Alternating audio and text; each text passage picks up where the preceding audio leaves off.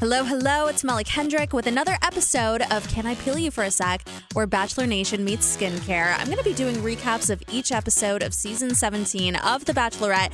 So if you have not watched night one yet, definitely go watch it, come back. Otherwise, let's get right into it and talk about it.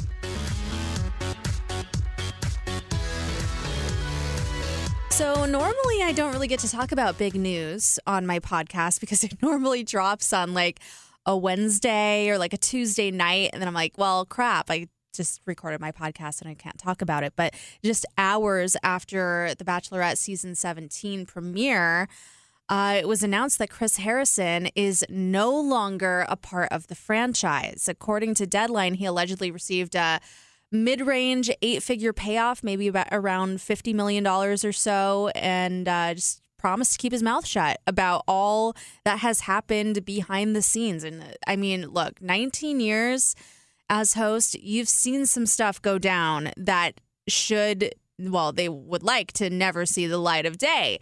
So that's honestly, I'm kind of surprised he didn't get paid more. um, but that's still a lot of money a lot of hush money for sure. Uh, so there's that end of story. We have our answer to whether or not Chris Harrison is going to return, and he's not. And that's it.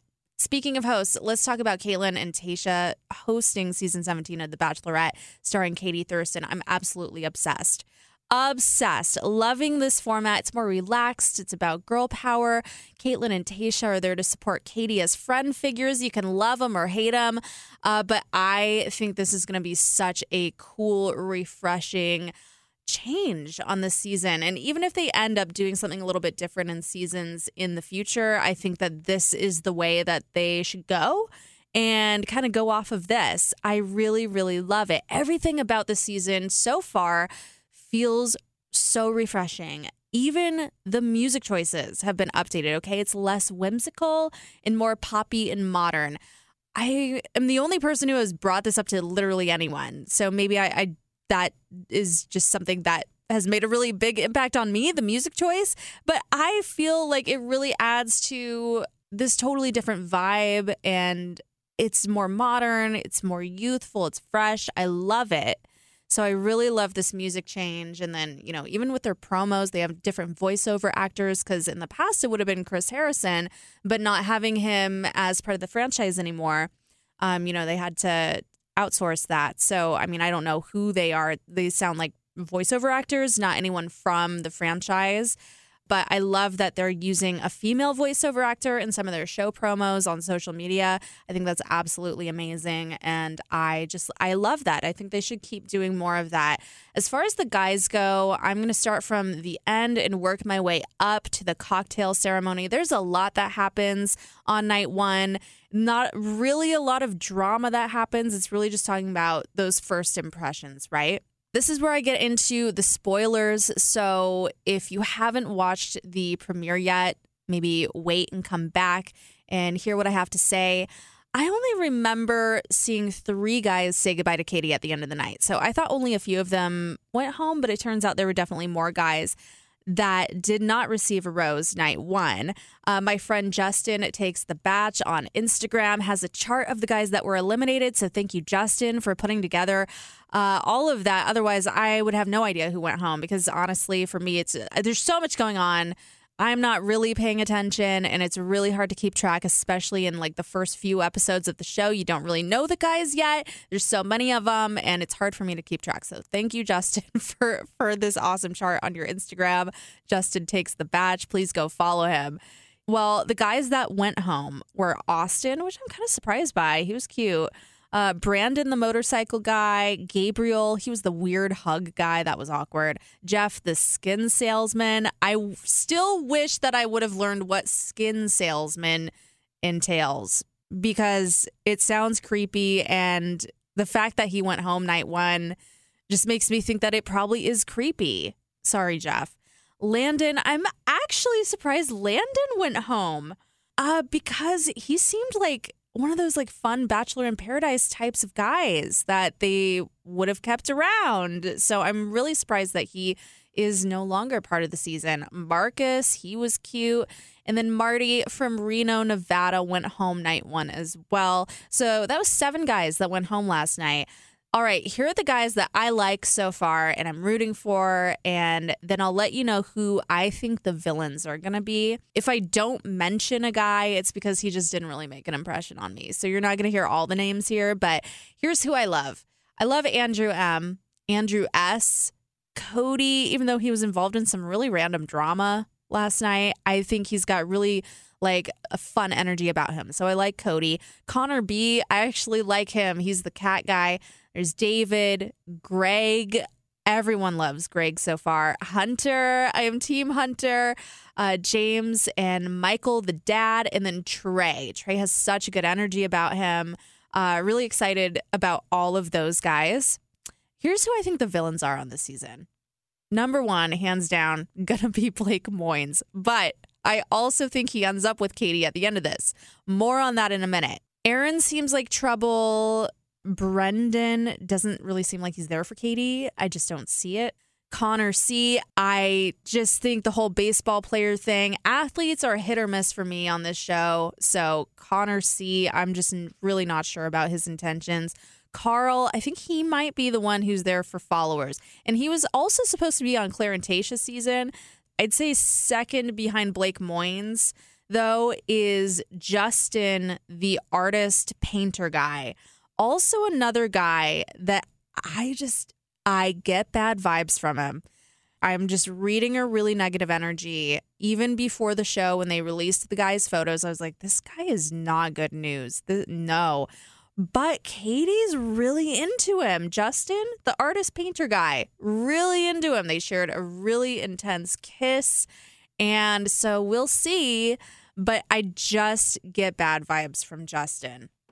Um, I'm going to be very interested to see what happens with him. But yeah, I think like Justin and Blake Moynes are the top two villains of the show for their own unique reasons. And then I think there are, um, there's definitely going to be some other dramas sprinkled in there with some other guys as well, I think.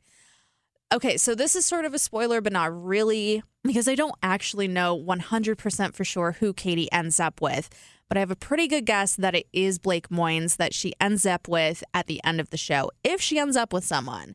We did see it in the promo towards the end of the night when they were kind of giving us a sneak peek at what's to come this season that Blake is definitely coming to New Mexico. Okay. Like they told us that last night. I'm not spoiling that for you unless you haven't watched the show. I don't know why you're still listening then. But he believes Katie's the one, so he comes to New Mexico. And I just have a hunch that Katie told producers that she really liked Blake um, not knowing whether or not he'd actually come. But, you know, they probably asked, like, are there any guys from any previous seasons that you like? Just in the casting process of like, what kind of guys do you like? She probably said Blake, and they're like, okay, um, Blake, do you like Katie? Oh, you do? Want to come to New Mexico? Cool. You're our villain. Come on over. So, um, yeah, I think Blake was definitely invited. I don't think it was like pushed. I think he was probably just game when he found out that Katie was interested. I'm just guessing. I'm just guessing. They cast a lot of really nice guys on this show. So, of course, they've got to add some conflict. And I think that bringing Blake Moynes onto the show is going to be that perfect recipe for craziness. And I think he's willing to work with producers to get what he wants and and stir up that draw. I don't think he cares if it's dramatic or not. He's just gonna he's a go getter. He's gonna get what he wants. He's gonna get the girl. Um, so he's probably feeling pretty confident coming in midway. I don't know when he comes in. So yeah, that's my prediction for who she's gonna end up with. I could be totally wrong. But I've also heard other comments that lead me to believe this happens, and I will just leave it at that. Tayshia Adams is a new influencer for agency skincare, which I, have seen some ads for it before. But then once I see Tayshia talking about something, I'm like, okay, even though she's getting paid to promote this, now you have my attention because I love Tayshia.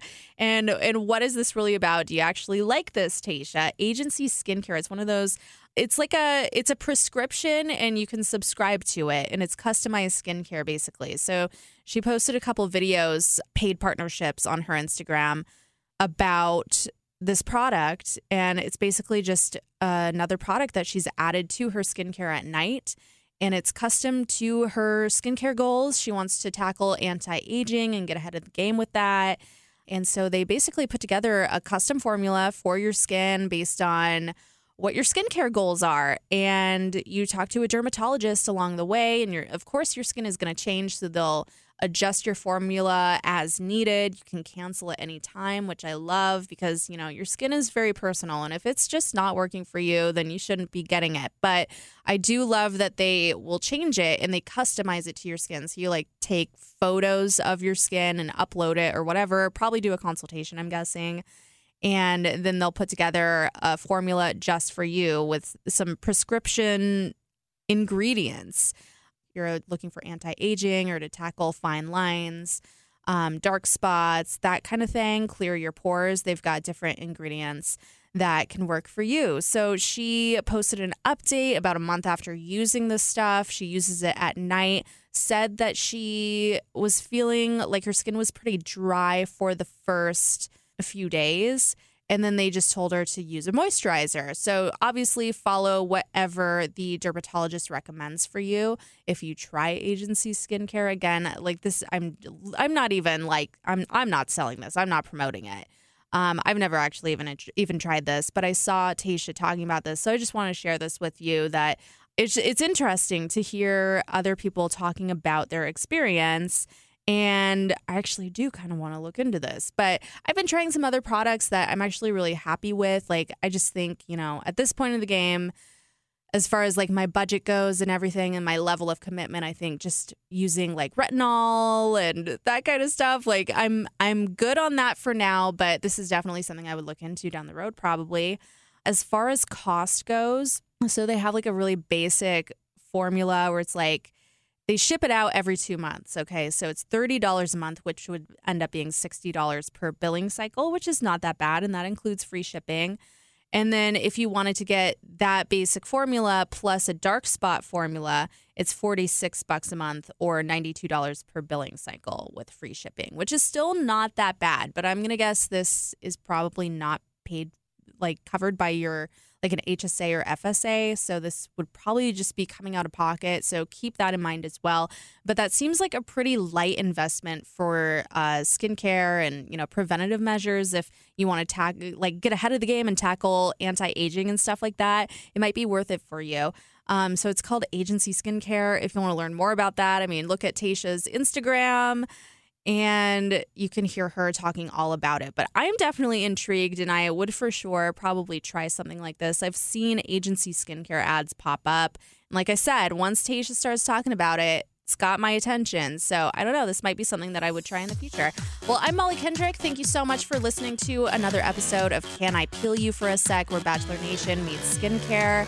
I will be back next Tuesday with a full recap of what I think about night two of The Bachelorette season 17 featuring Katie Thurston. If you want to connect with me on Instagram, I'd love to talk behind the scenes at Molly on Air.